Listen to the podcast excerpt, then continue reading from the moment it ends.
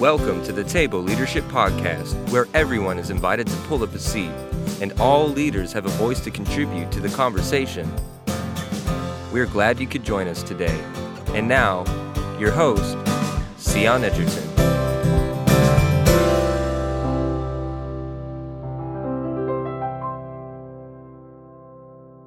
I had before I started the podcast, I got a few friends who do podcasts and I reached out to all of them and I was like, listen, if you ever need a podcast guest, let me know because I've got this woman that I've been coaching and she's amazing and you've got to hear her story and da da da da da. And, um, and then finally I was like, I'm starting my own podcast. And so I was right. excited to get started because I've got you and I was like, man, I want Monica's story to be told. So anyways, thank you for being here. I do appreciate it. Yeah, of course. So let's just start basic with introductions um, for everybody that doesn't know you the way that I do. Um, just tell us whatever you feel is pertinent, but just give us a brief little introduction to who is Monica Gary. Right. So when you say that, I can't help but laugh because you know me really well. It was so wonderful spending all that time together um, when you were here and coaching me and how God put that together was just amazing. Um, and I mean, that's a, a, story for another time, but just what he has done in this relationship has just been such a blessing. Um, and we met because, long story short, I had reached out to Freddie, uh, who you just had on the podcast as well, I and did. said, Hey, can you pray for me? We're getting ready to plant a church and he said, "Oh, I'm involved in V3, which is where I was applying for the cohort." And he said, um, "There's this lady I want you to meet. She's in your area, and she's one of my pastors, and I think you guys would get along great, essentially." And so we met, and you agreed to help me, which was a huge blessing, and just God's timing, which was so cool. So that's one of the things um, that I'm planting a church down in Stafford, Virginia. And when we moved here about five years ago, I wanted to. God had given me the vision more more the inspiration at that point, not like the vision of like how and what steps am I taking next. Um, and that can get funny too because sometimes it gives you the long game and then you're like well what's the next thing? You know so you helped me get through what's the next thing which was really cool. Um, and i'm still learning and growing in that. Um, so i'm planting a church. I'm a pastor of new wine community church. I also have my blog uh, which is pretty easy to remember. It's just monica gary senior which is sr um, .com and I have a newsletter that goes out from there. There's the blog. There's a few other things that I do. Um, I'm speaking more regularly now, sharing my story. I'm actually going tonight to Fredericksburg, um, partnering with uh, some people at the um, Center for Faith and Leadership at Mary Washington, and also so Gannon and Carrie Sims down there. Good friend and, of mine. Yes. Yes, I'm so excited. I share my story there um, with probably some of their you know college students who show up and whoever else locally is going to be able to come. Um, Central Virginia Justice Initiative is has organized that. They're doing a whole um, slew of things for January since it's Trafficking Awareness Month. So I get to share about my story and where I've come from. Um, and working in the strip clubs and the abusive relationship I was in and it's going to be really cool. I'm super excited. And I never thought I would say anything like that. Like if I looked back then and where I was, oh yeah, someday I'm going to tell everyone about what? like mm-hmm. I never would have thought it. And it's just what God has done in my life. I'm not only able to talk about it, but there's been healing and continues to be healing.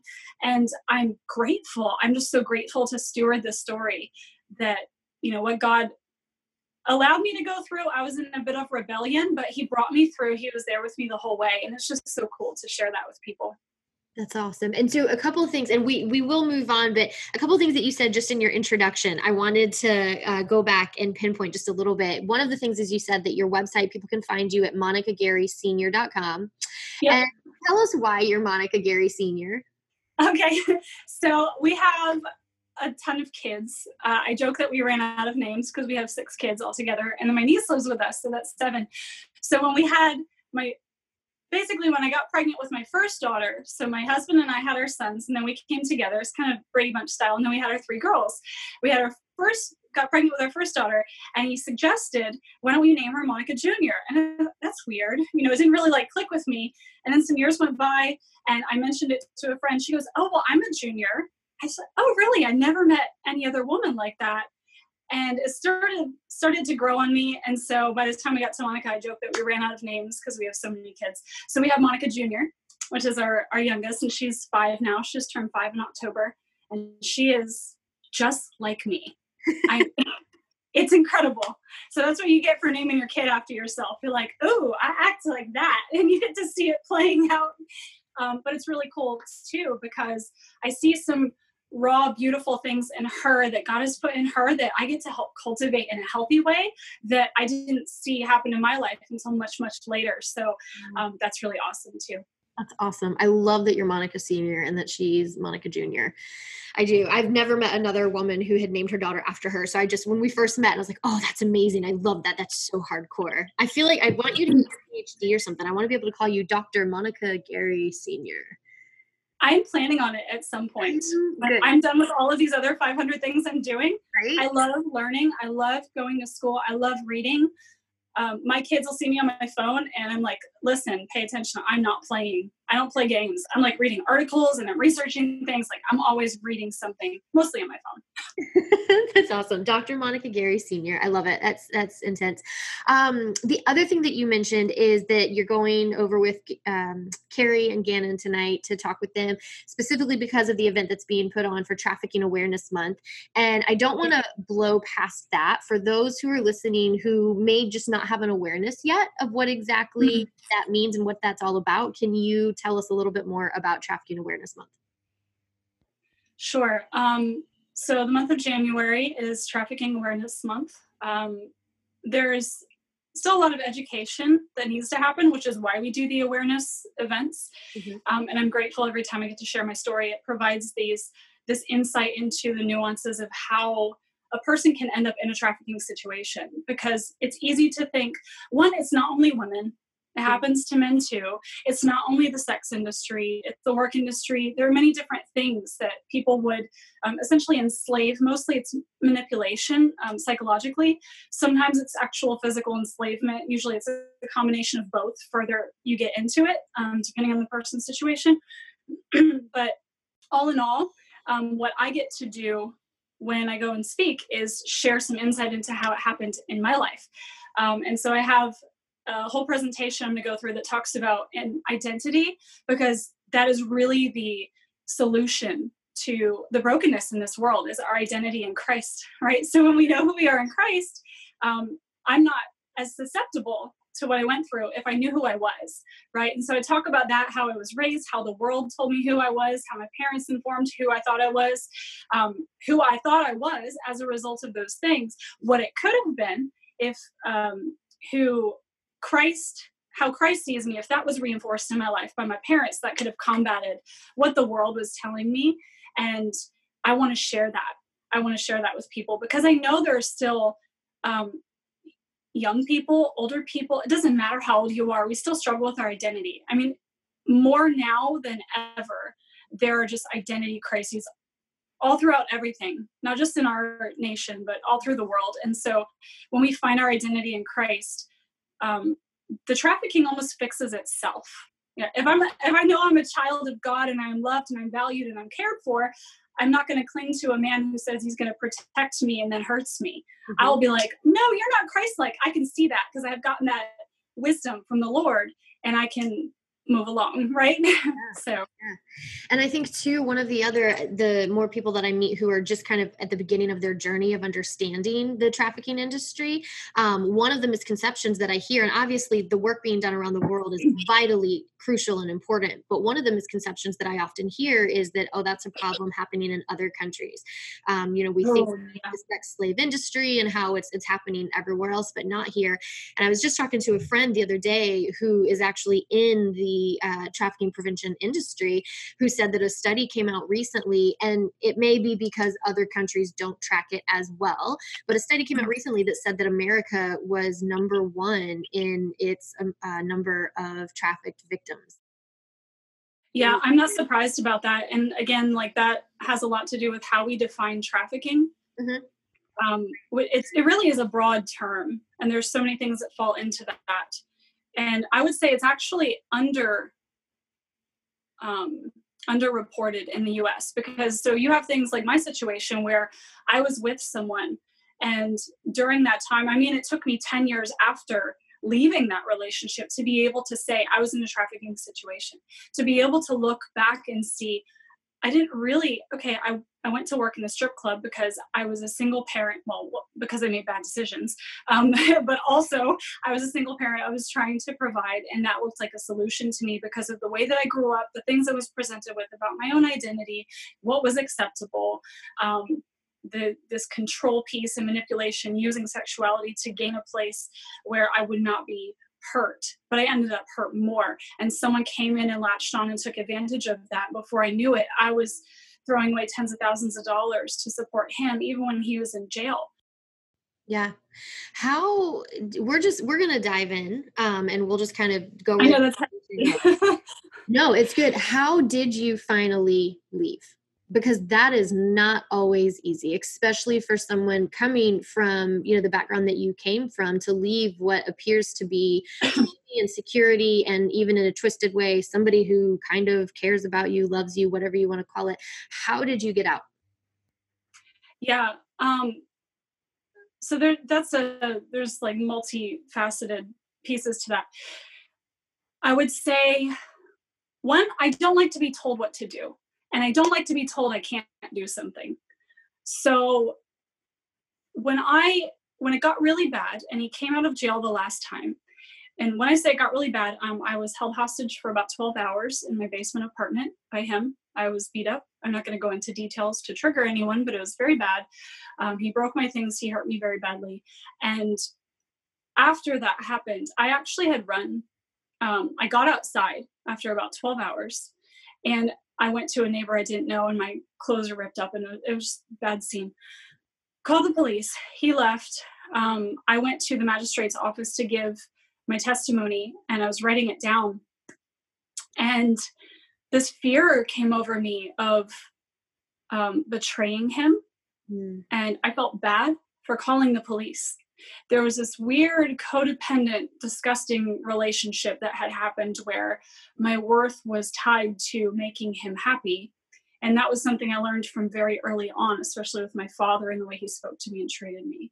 Um, so, listen, if you're hearing this, like, super important, like the way we speak to our children it's so so important to just affirm truth affirm truth even if we don't feel it like you want to say something mean just don't mm-hmm. just don't and if you do like be humble you know be humble and ask for forgiveness because it matters so much mm-hmm. um so anyways i i actually ran from the magistrate's office and i ran to the closest um payphone there were payphones gosh this was a long time ago um all of our young so leaders are going to be also, like what this payphone thing, you put a quarter in it and you can pick it up and dial the number.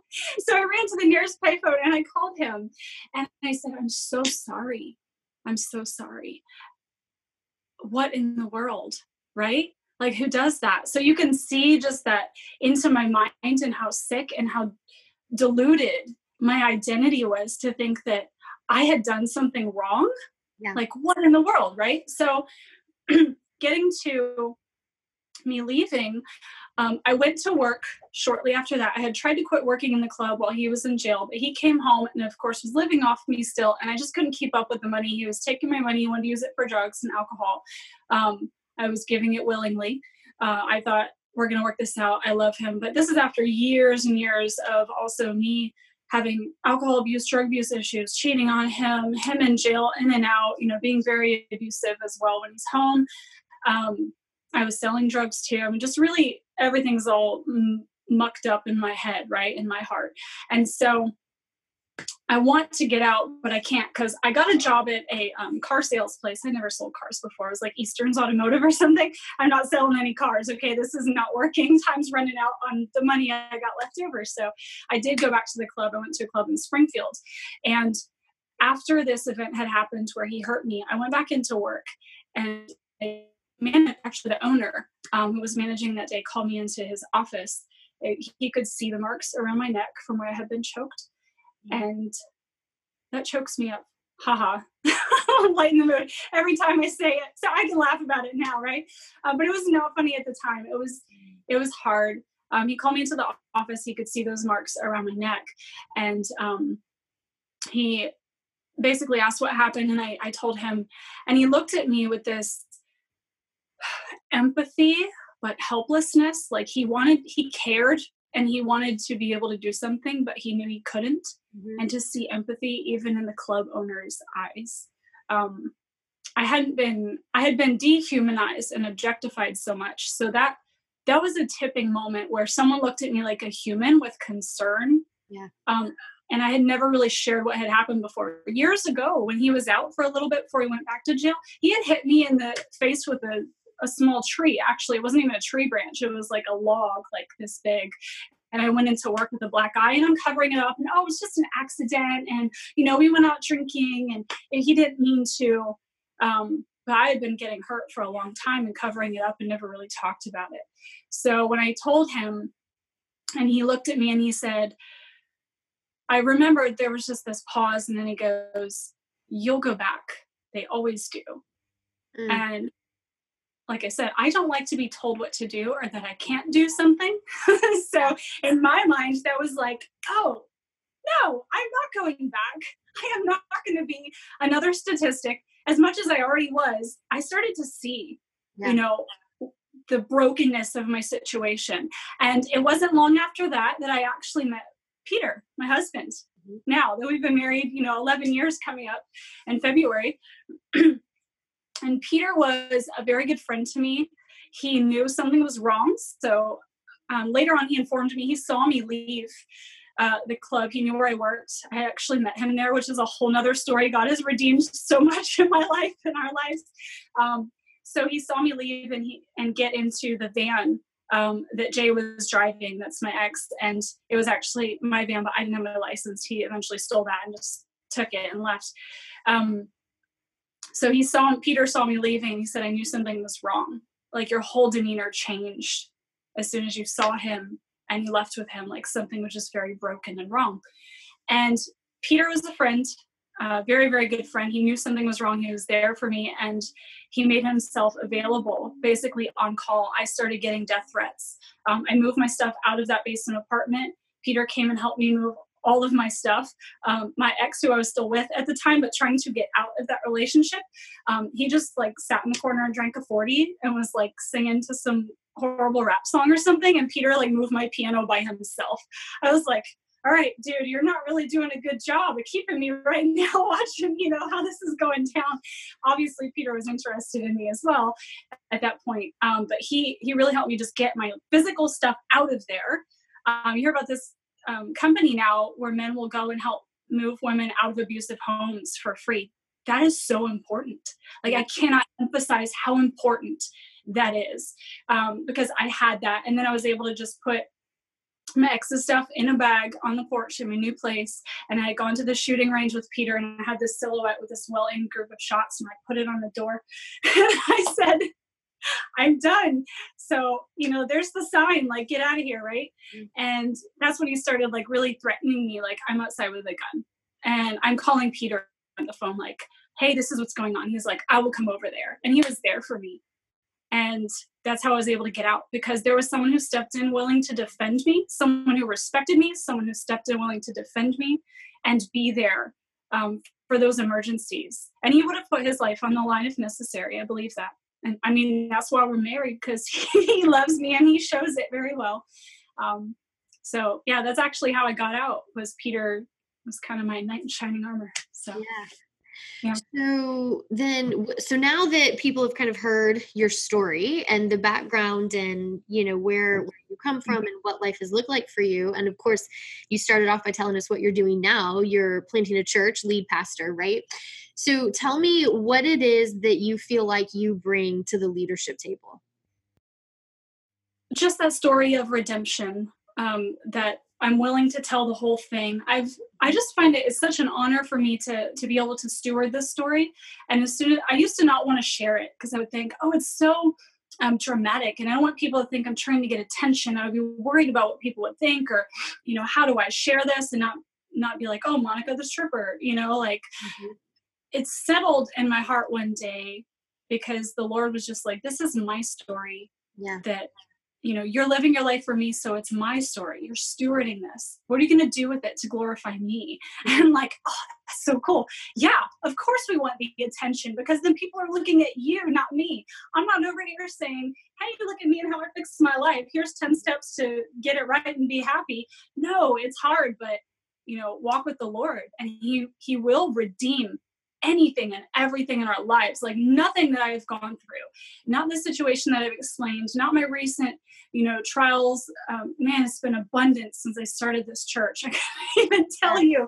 It's like one after another, but none of it goes to waste. As long as I can t- continue to go back to His feet and say, Lord, what do you want me to do with this? This mm-hmm. is hard, but I want to do what you want me to do. How do you be glorified in this? And, and have to wait for the answer sometimes. That's hard. yeah. How would you define redemption? What does that mean for you?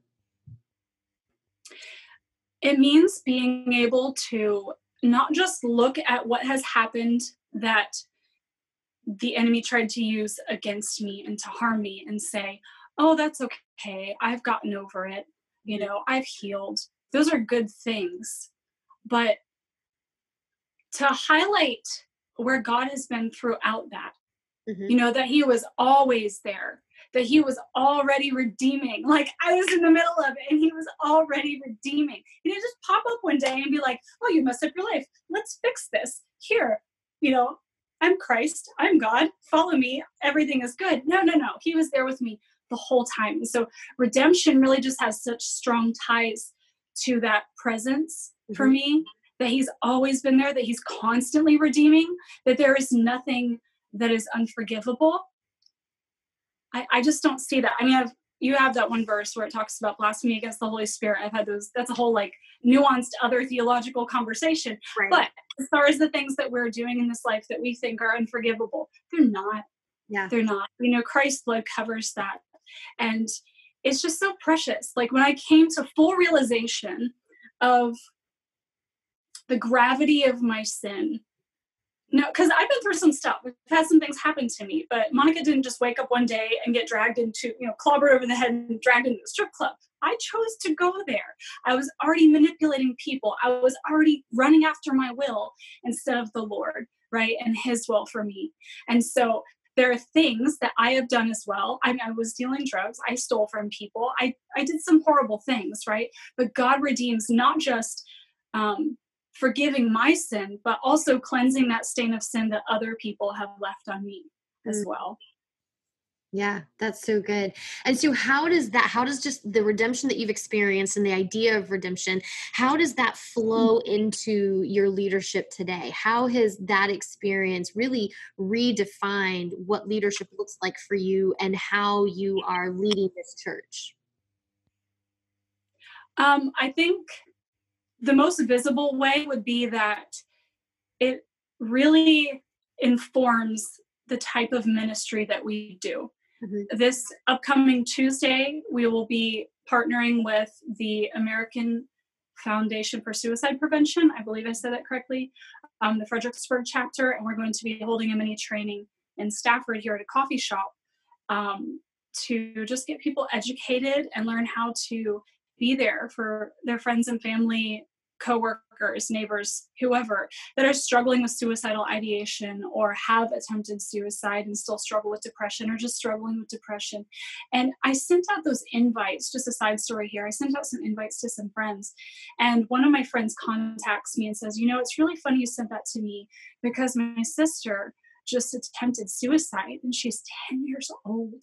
Mm. And I thought, one, God is so good because he knows what we need you know that it was on my heart to say send that to her because i didn't send it to everyone it was just certain people i thought you know that were on my heart or i thought maybe they are in contact with people that might experience some of these things depending on lifestyles and things like that. And man god is so good but also this world is so dark but god is so good right? So i want to walk in that part um, and so it influences where we do ministry. Um, i'm working on a um, prayer book and journal for the women in the strip clubs right now. So it's almost written. Um, I've had some amazing, generous friends who have given it, making sure that we can front load some copies on that to take into the clubs.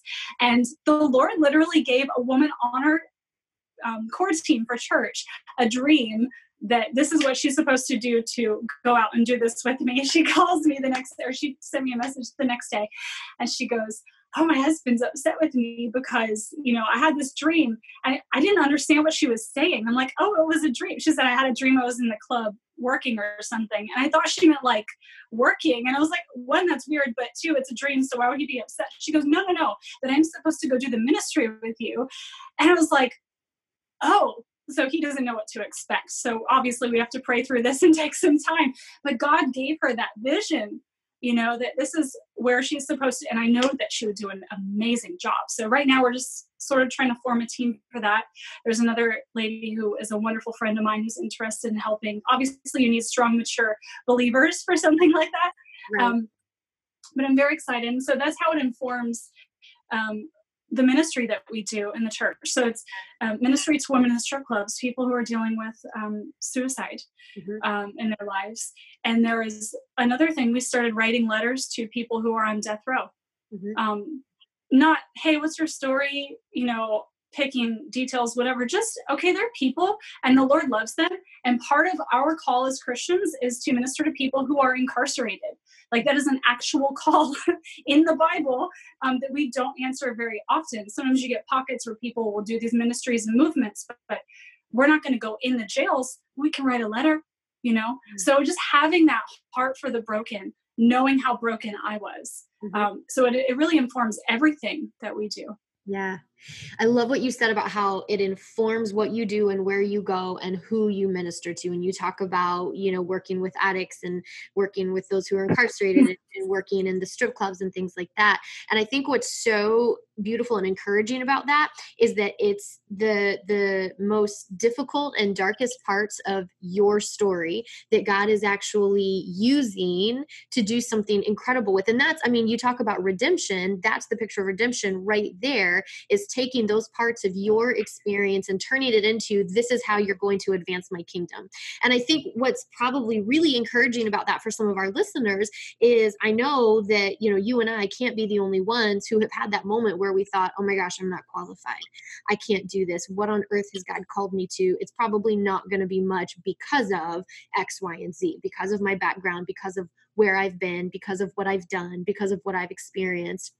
Uh, but looking at your story, we're showing the exact opposite that it's through those things that God is moving and working. And so, to the person listening who's hearing, oh my gosh, you know, you're serving these people and you're ministering to those who are often overlooked and ignored and silenced. And you're doing it out of the overflow of your own experience in those places to the person that's listening who prior to this moment has said, I'm I'm not qualified. My life has been too messed up. It's been too broken for God to do anything with. What would you say to them? If you could just look them in the eyes mm-hmm. right now, what would you say to them? We are all unqualified. I mean, that's just the reality. Like, we're sinners and we're all unqualified. I don't know why God has chosen me and continually prompted me to do this work, other than He loves me and He wants me to be able to see how deep His grace is. Mm-hmm. That's it. And to pour that into the world. Like, I'm a vessel. So we are all unqualified. Mm-hmm. Um, discerning a call is a very different thing, but as far as qualification, um, I want to just give you this short story about what happened as far as planting the church, because I obviously felt very unqualified to do that, but not always. I used to think, okay, you know, I'm a strong leader, like I'm very high capacity, I can do 500 different things. I usually do. We, you and I have taken time inventories where I'm like, oh, I'm doing way too much. I need to cut like a whole bunch of that out. By the way, I have stuck with the grocery delivery that has saved me, I think, at least seven hours out of my week every week. Now they deliver. Like I don't even do the pickup anymore. Walmart delivers. I'm like, yes, Lord. Thank you. Praise the Lord. Yeah. So you change my life, right? Everyone needs a coach. Call Sion. She will help you. I promise she's amazing. So, anyways, seriously, okay? I'm, I'm being funny about it, but for real. So I filled it with other things, of course. So I need to, you know, pay attention to that. Anyway, high capacity leader. I could go out. I'm very entrepreneurial. I could start a whole big thing and a whole big movement. And it really dawned on me one day. God kind of downloaded it to me. I was working out with my husband and thinking about, um, you know, I've started to step out and plant this church and start the cohort, um, the learning cohort that I'm doing with V3. And um, he had come back from Afghanistan and, and we're talking and I was just like, I don't know how I'm gonna do this. Mm-hmm. Like I, I thought I could, but if I really step back and look at it, like, yeah, I could do all the things, I can make a big, big movement, but it would be a movement of Monica. Yeah. It would not be a movement of God.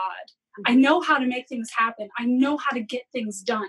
I would say the people who probably struggle the most are the mo- the ones who feel like they are qualified. Yeah. Because I, I struggled hard and I would I would try and still sometimes something will creep in and be like, oh, you should do this. And God's like, no, no, no. not time yet or not that not that way i have a different way i have a better way so just staying close to him and listening gives me a lot of confidence in him not confidence in self i do not want confidence in myself it doesn't go very well you know? And that may sound like i'm talking down on myself but i know i'm capable but to say God, you've created me powerful and capable and amazing, but I'm still submitted to you. You still have a better plan. That's a beautiful thing and that's like a proper relationship for going into any ministry. So i realized i'm unqualified because it's god's church i could build this thing but i would build monica's church not god's church so if there's a move of god if we're talking about a calling and a move of god that is happening in our lives that we want to participate in right that he's calling us to do uh, we're joining with him in ministry it's not that we're going out and just doing a thing on our own. We're vessels. We join with him and we allow him to flow through us. So we might remain, you know, relatively unqualified and doing new things we're not experienced in or we don't feel comfortable with, but he's growing our faith in that.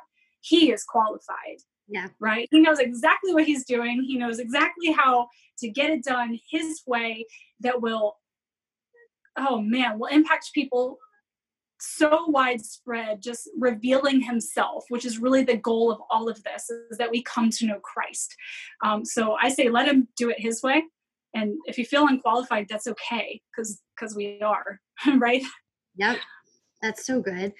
So for somebody who's listening, who's feeling, wow, okay, actually, you know, not only inspired and, and motivated, but but really called, because you said something about discerning a call is different. Is that something that you maybe want to talk about just a little bit? Sure. Um, I will give a quick story on when I was when I knew I was called into ministry mm-hmm. to actually to pastor. Um, and it was a long time ago. I mean, it's almost let's say like eight nine years ago now. Mm-hmm. Um, and I didn't ask for it. I just had this desire. Um, so I had completed this. I was completing this fast. I started fasting for my marriage. Uh, so yeah, about nine years ago, because Peter and I will be married for 11 years in February. I carried all my junk from my last relationship, my childhood, and da, da, da, into that marriage. It was not resolved. It was not dealt with. I just thought, oh, he's great, and we love each other, and here we go, like so many of us, right? Um, and he carried his too. And so, two years into the relationship, divorce was getting thrown around. The word, you know, every other day, daily. We were arguing. Things were not going well.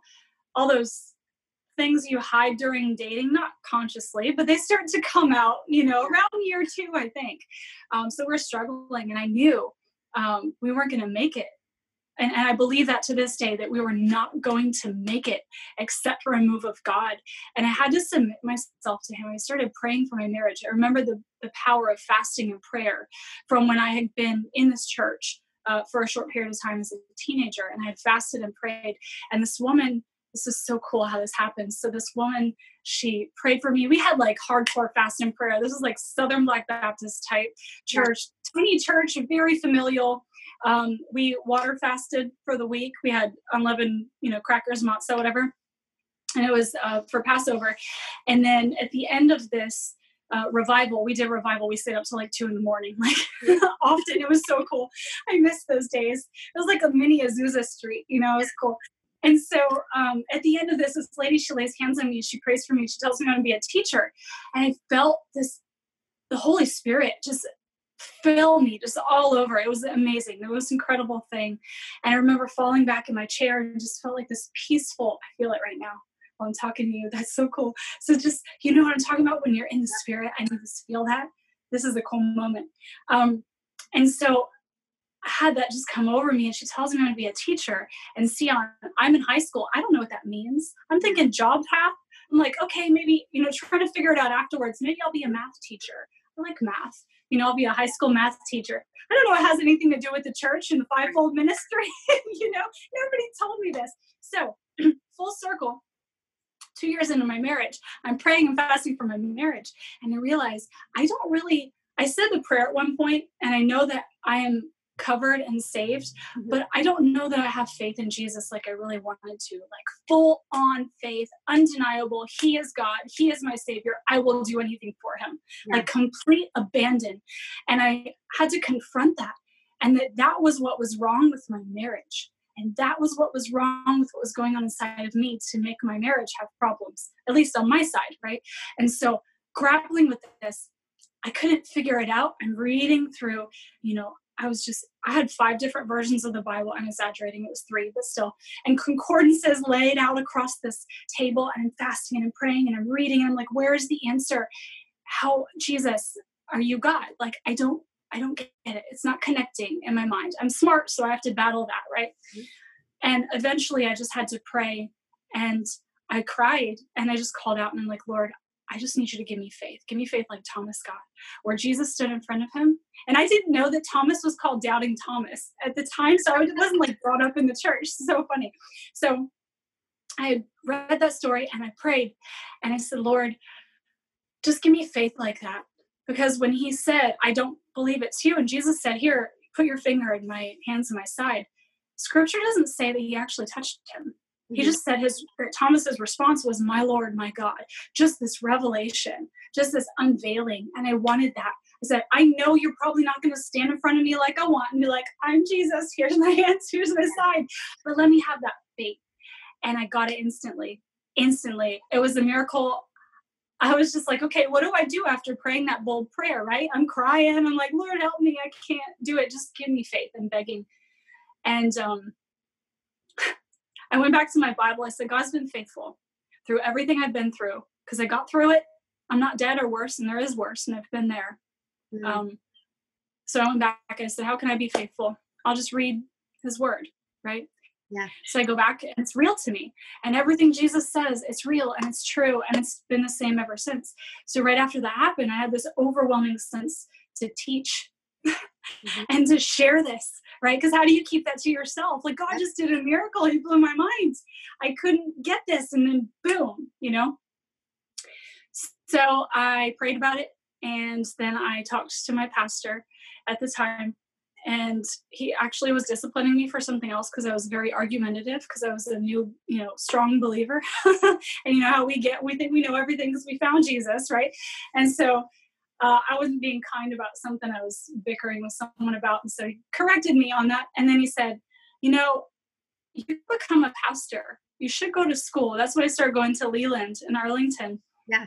And it was, he didn't know I said that prayer. It was just such an answer to prayer because I begged God. I said, What do I do with this? I'm I'm nobody in the church. I go to church. That's it. Right? But the frustrating part was waiting. It's been almost 10 years. Yeah. Right? Yeah. so I've, I've been waiting almost a decade and still trying to get this church off the ground and just waiting and praying for God to send the right people and the right timing.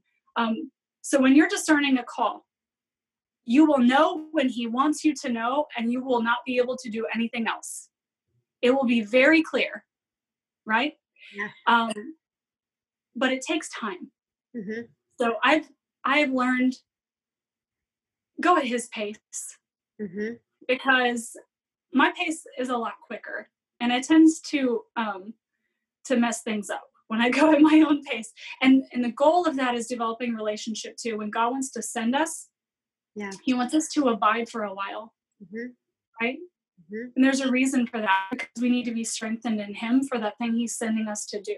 No one, my husband got deployed to Afghanistan. They didn't just send him to Afghanistan, even as a civilian. He had to go to training first, right? right?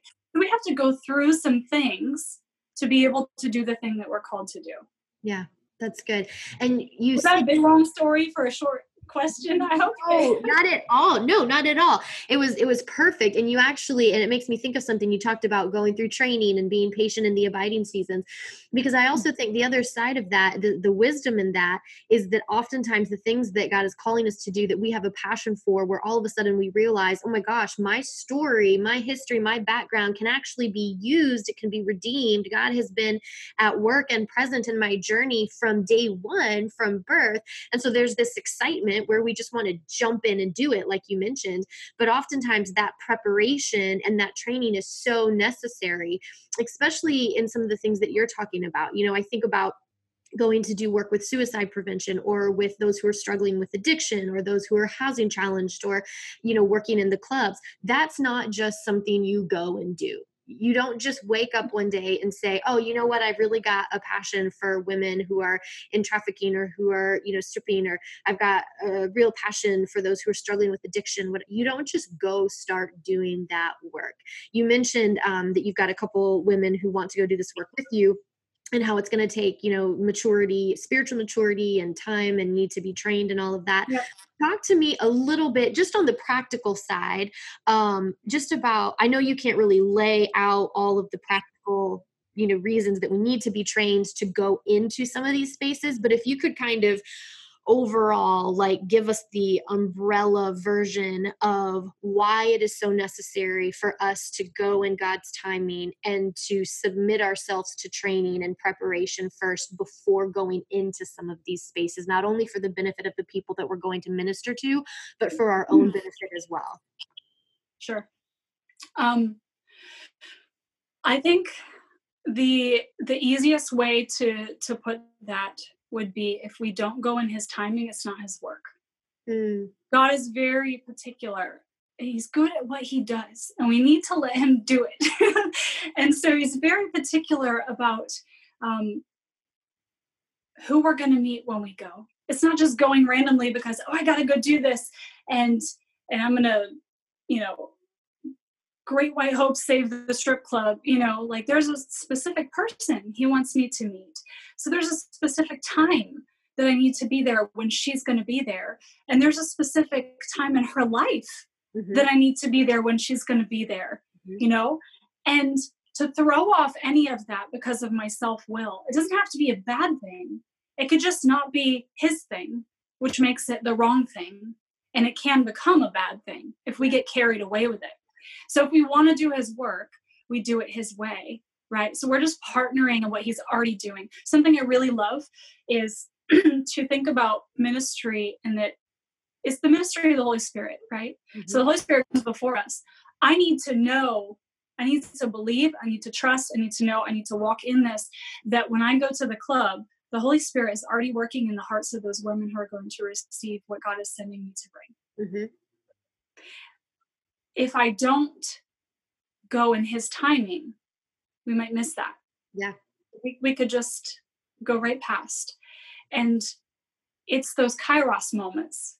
Uh, you could do a whole nother thing on that that we talked about where there's something that God wants to do and he has a plan. And so listening so carefully for what to do, how to do it, when to do it, um, who to do it with, when to stop. I think it's so much easier to miss when to when to not do it yeah. right? We get so production driven especially in our culture. I want to go do this. Like it's years ago now two years i think. I really felt the lord calling me to go back and begin doing this ministry in the club again because i had been doing it when i was in northern virginia. Now i'm in stafford kind of northern but not you know burke springfield area. So i was further away from the clubs we had moved there was stuff going on. It was a, a difficult time for a while. Again in my marriage but god brought us through. Mm-hmm. he does that. Um, and so when i a couple years ago had this pull again to go back out um, it wasn't time yet. I wanted to. I've been wanting to but god's still putting things in place. So it just requires so much patience. Um, like anything else. Like we need to be in step with him just as if we're in a, a devotional or um you know, what are the words? It depends on the person's you know spiritual um the way they express their, themselves spirituality. Like you're you're soaking. Some people do that. You know when you're just really in it with the lord yeah. and you can feel his presence. Like the a couple moments ago mm-hmm. when i was like oh yeah i feel that that. We need to be in that with these very difficult ministries. Yeah. Um it has to be undeniable that it's God doing it. Mm-hmm. Sometimes we won't know, sometimes we'll miss, but to stay as close as possible is really important. Absolutely. And i think too the more that we recognize that you know god is at work god is doing things and and we simply get to partner with him just like he's doing work in our lives that's also what puts us uh, when we've humbled ourselves before god it allows us to humble ourselves before others too and to put ourselves in the position of learner and servant. Because like you said it's really easy to go into some of these situations as you know the great great white savior uh, and and not go in with a heart of humility and to not go in with a heart of service that says hey you know what? You are a person, you are human, you are valuable, uh, you have a valuable story, and I am here mm-hmm. to learn from you as much as I am here to to show you how much God loves you. And I think so often we can go in thinking, here I come into this situation to make a difference and to rescue people, when the reality is we're still in the process of being rescued ourselves. And so that that heart of yeah. humility that you mentioned, I think is so, so, so critical. Yeah, that's really good what you just said because like I would not take anyone into the strip club ministry, for example, that um, thinks that you can kind of sense it. Um, so you know, it's not like I can read people's minds, but God's given me some discernment. If you think you're better than people, you don't belong doing that. Yeah. I mean, really, in any ministry, you should probably work on that for a while if you think that you're better than people. Because um, Jesus didn't behave like that yeah. you know he listened and he cared and and he does still. And so he does that through us now. You know he's the light of the world. And as long as he's in this world and he's in this world through us and so if we want people to see that light you know then we need to abide with him and let them see that same humility. Mm-hmm. um, short story when i went to super short this time. Um, the first time i went out to the club and i was like oh, i gotta bring something with me. So i picked up cookies on the way and I went in this club and I used to work there, and they said, "Oh, you can just go in the back and talk to the girls, the dressing room," because um, they knew me. It was the the club where I'd been when the manager pulled me in his office. So I, I said to the bartender, I said, "Hey, I just want to bring these cookies for the girls." and you know say hi and encourage them and so i went to the dressing room and i pulled him out i was like hey I, I was real timid right this is my first time i just felt called to do this and um I pulled these cookies out and I said, Hey, I just wanted to, like, if you could imagine me roll like a mouse, like, I just wanted to tell you guys that um, I wanted to bring you some cookies and tell you that God loves you. Like, this isn't even my personality. I was like super timid. I didn't know what to do, but I just did it, right? And this girl jumps up out of her chair and she goes, I remember it like it was yesterday. She goes, Are those Jesus cookies? I had a rough night. I could use those. And she said his name before I did. Mm. And so that's actually how the ministry got its name. I call it Jesus Cookies. We might use that again. Um, but because of her, she said Jesus and she wanted that. She knew there was something in Christ and nothing to do with the cookies.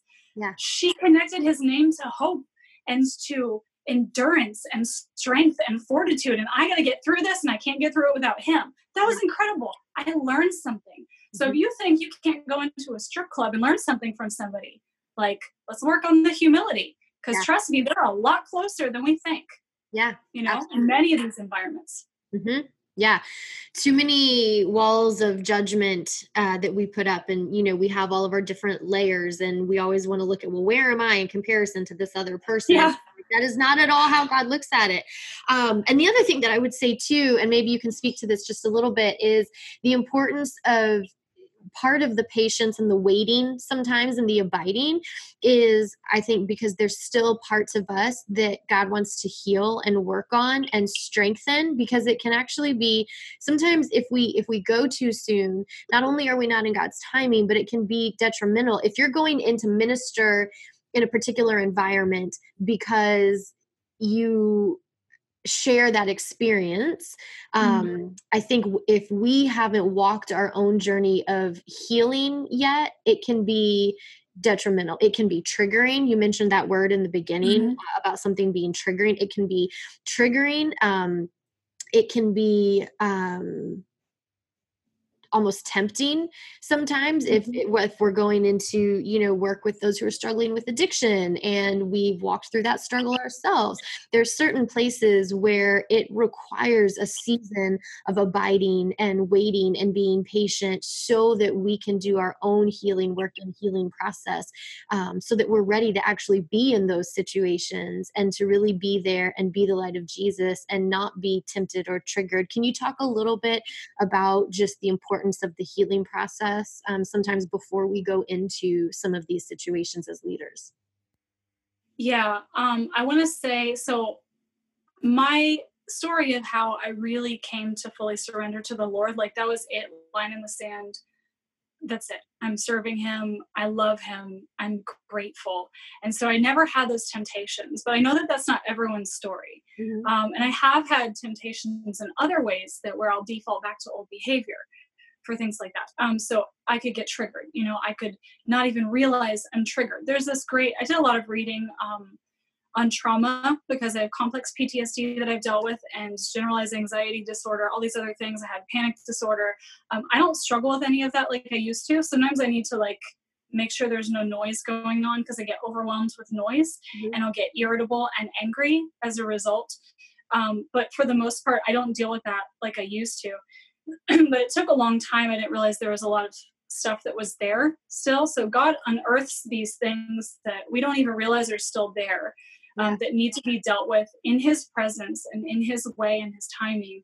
Um, so, for example, there was um, a study done, and there are people who were in New York um, near the towers on 9 11, mm-hmm. and they found that they could be triggered and have um, episodes, mm-hmm. um, severe episodes of PTSD, um, just from something simple like it's a crisp fall day mm-hmm. because of the weather yeah. when it happened and when they witnessed what happened. So when trauma happens, and this I think of trauma like, oh, this horrible thing happened, you saw like a parent die, or you've been severely abused. It's not always that. It's our scope of experience that determines whether something is traumatic or not. Mm-hmm. So if you've never grown up in an abusive household, you have a loving, beautiful household. If your husband yells at you, that could be very traumatic for you. Yeah. Right? Um, or vice versa. Women yell too. Okay, I'm not going to play like they're the only ones, especially in my house. I have some growing to do. But um, point being, when you have a traumatic event happen, um, it's sort of like an explosion that sends shrapnel in all different areas of your brain. Mm-hmm. Um, I know this isn't super ministry oriented, but it matters. So there are all these little things that you can get triggered by that you don't realize sights, smells, sounds, any kind of thing. Um, the the pattern on a curtain that you look at when you oh my my mom passed recently and I found out how she passed. It was not true. I found out again how she passed, which was true. That was very traumatic. Um, I won't go into the details on that, but it was very difficult for me. Um, and so when I found out what actually happened, it was horrible to go through that. It was like I went through it twice. And the second time, I was sitting in bed uh, when I got this phone call and we were talking, and I found out what happened. And I was staring at the pattern uh, on my bedspread, and we had just bought a new bedspread. I hate that bedspread now. Yeah. Every time I look at that bedspread, I'm like, I haven't told my husband this yet. I probably should. Like, can we change it out for a while? I know it's brand new, but every time I look at it, I just yeah. feel sad and like, you know. So that experience and that memory. Yeah, it ties to that. It's so yeah. bizarre the way our brains work. And it takes time for God to, uh, for us to submit and for God to help us work out those things, whatever it is. We might need counseling. We might need medication. We might need to talk a whole lot about it. We might need some coaching. We're going to need a lot of pastoring. Those things take so much time. And on top of that, there is definitely spiritual warfare that comes along with doing ministry. Yeah. So, my, it seems like every time, even stepping out to do this podcast with you, there's a strain. There's the mm-hmm. strain in my life that comes up. Like the enemy's like, no, no, you're not going to do that. No, we're going to stop. Well, I'm not going to stop. You know me, I'm not going to stop. But it makes it difficult, you know, and remembering to pray before I do speaking engagements, before I do podcasts, before I go out to do ministry, and constantly and asking people to pray for me because every time I've stepped out to do ministry, it seems like my, my marriage gets attacked because my husband's the one who's closest to me. Mm-hmm. Those things are hard. Ministry is hard on a marriage. I will tell you what. I mean, you probably know what I'm talking about. Yeah. Anyone who's in ministry knows it was married. And if you're not, like, gear up and get ready because it is tough. Um, so there's a lot of different things to be aware of and to reasons to go in God's timing, you know, yeah. and, and submit yourself under someone's authority. Like don't do not go it alone. Right. Yeah, that's so good. I mean, even Jesus sent his disciples out in, in group, you know, in pairs and pairs of two to do the work that he had called them to do. So, so critical about uh, spending that time with Jesus first. You know, I mean, they had an extended period of time just watching him, following him, learning from him before they were sent out to actually do the thing. And they were sent out in community. And so, so many different things that you just said right there, so important and so critical as uh, leaders are discerning their call, discovering what they have a passion for, realize that God is qualifying them despite what their past may have looked like because he is a redeemer and he's redeeming all things. And and so just so much goodness that you've shared with us today. The one last thing that i want to ask you about um, is you mentioned this prayer book that you're this prayer book and journal that you're mm-hmm. writing that you want to be able to take to the women in the clubs. Tell us a little bit more about the heart behind that. And is that a resource that is going to be um, available for other people who do similar kinds of ministry yeah, so it's actually written specifically for women who are in the strip clubs, so for exotic dancers. And so the prayers, they're just short prayers that go through topics that they deal with. So you've got some normal stuff like, um, you know, praying for your children, mm-hmm. um, praying for your friends, praying for grace, praying for forgiveness, things like that, um, that anyone might pray about. Yeah. And then you've got some other heavier things like depression, like legal issues, like homelessness, um, drug addiction. There's actually a, a, portion in there to pray for the people who uh, are working in the club doing the management, you know, the staff, praying for the staff, praying for the customers. Girl, if I can get strippers praying for the customers and each other, you watch what God is going to do. Wow. Not me, but you know, Him doing for me. Right. But I'm so excited about this because of that and what the power of prayer. I've seen it in my life. And so when I was working in the club, this is the heart behind it. I would towards the end and knowing that I didn't want to be there anymore, starting to realize God has something more for me, but I just wasn't able to leave yet. But I would take my Bible in my dance bag with all of my outfits and all that stuff, and I would read it in between. I wouldn't sit with the customers anymore. Normally, you go sit, you know, in between and talk to people, and they give you a little extra money. I just wanted to be with the Lord. I would go between dancing sets. So for 45 minutes in between, or you 50, 45 minutes, I would sit in the dressing room and read my Bible. Wow. Because I just wanted to be with the Lord.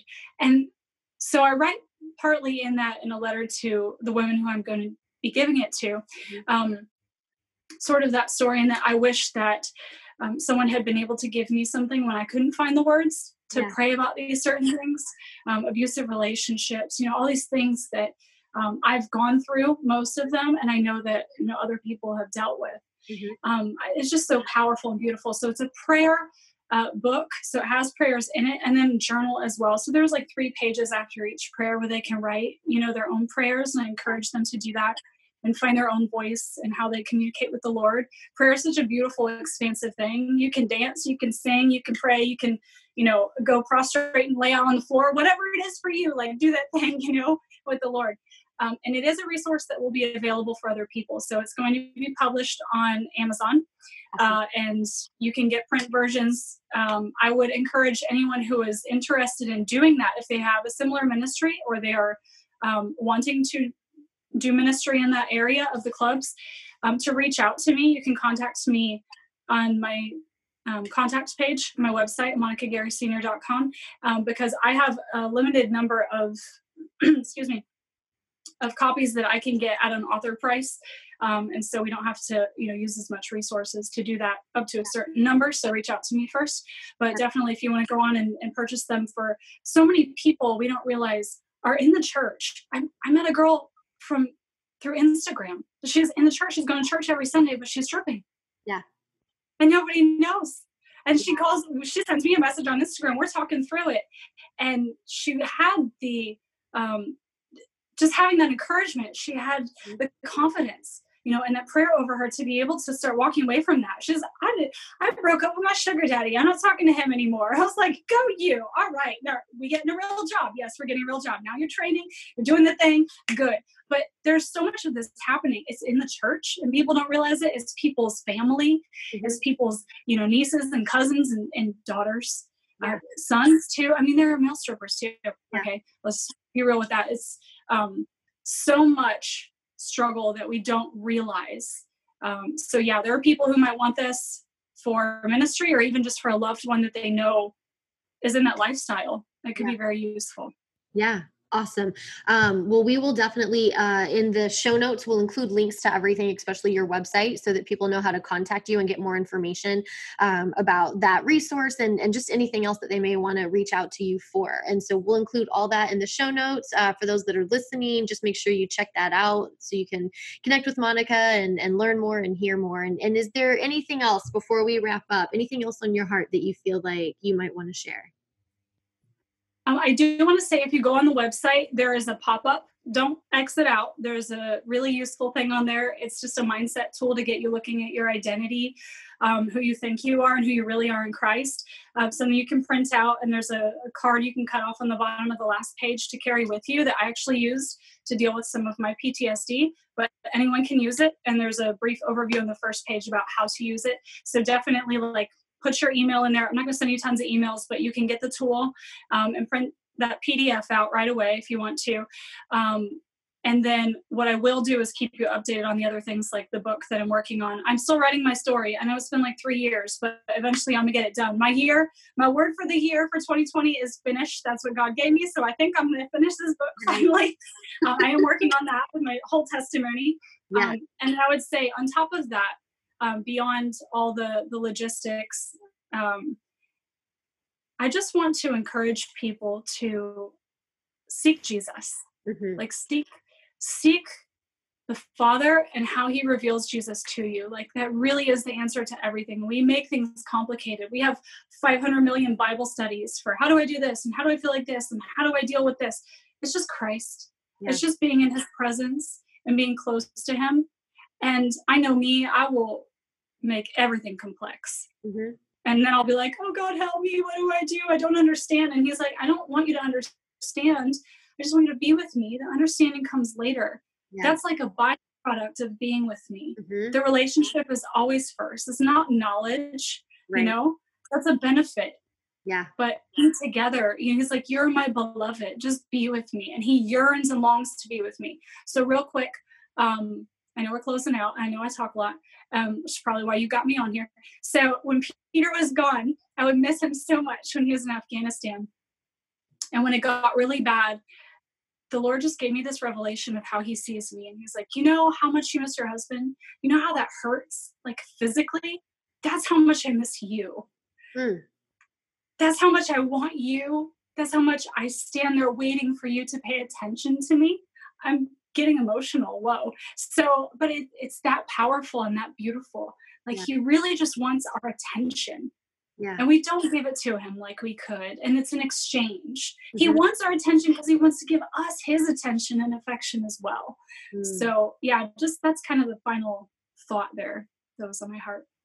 That's so good. That's so good and there's nothing else that we really need to say and except for thank you. Thank you for being so willing to share your story um, so openly and vulnerably and honestly with us. Um, thank you just for for trusting us with that space in your life and and for sharing all of your wisdom. I mean there were multiple points in here that i just know are going to be transformational for somebody that's listening. So for on behalf of everybody who's listening i just want to say thank you so much and uh, what a what a beautiful thing it is to see what God has done in your life and where He's taking you. And this is it's just the beginning. It's just the beginning of the things that he's doing in and through you, and just the beginning of people who are going to have their lives radically transformed by the grace and goodness of God because of the ministry that you're stepping into. So, just love you so, so, so much, sister. I love you too.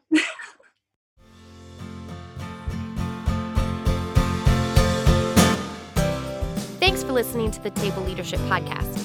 Be sure to check out the show notes for links to the resources that were discussed at the table today and to connect with today's guest. Remember to subscribe to the Table Podcast and follow along on social media at The Table Leadership. Visit thetableleadership.com to learn more about current courses and coaching opportunities. And finally, you can connect with me, your host, at sionedgerton.com or on social media at sionedgerton. I look forward to the next time that you pull up a seat at the table.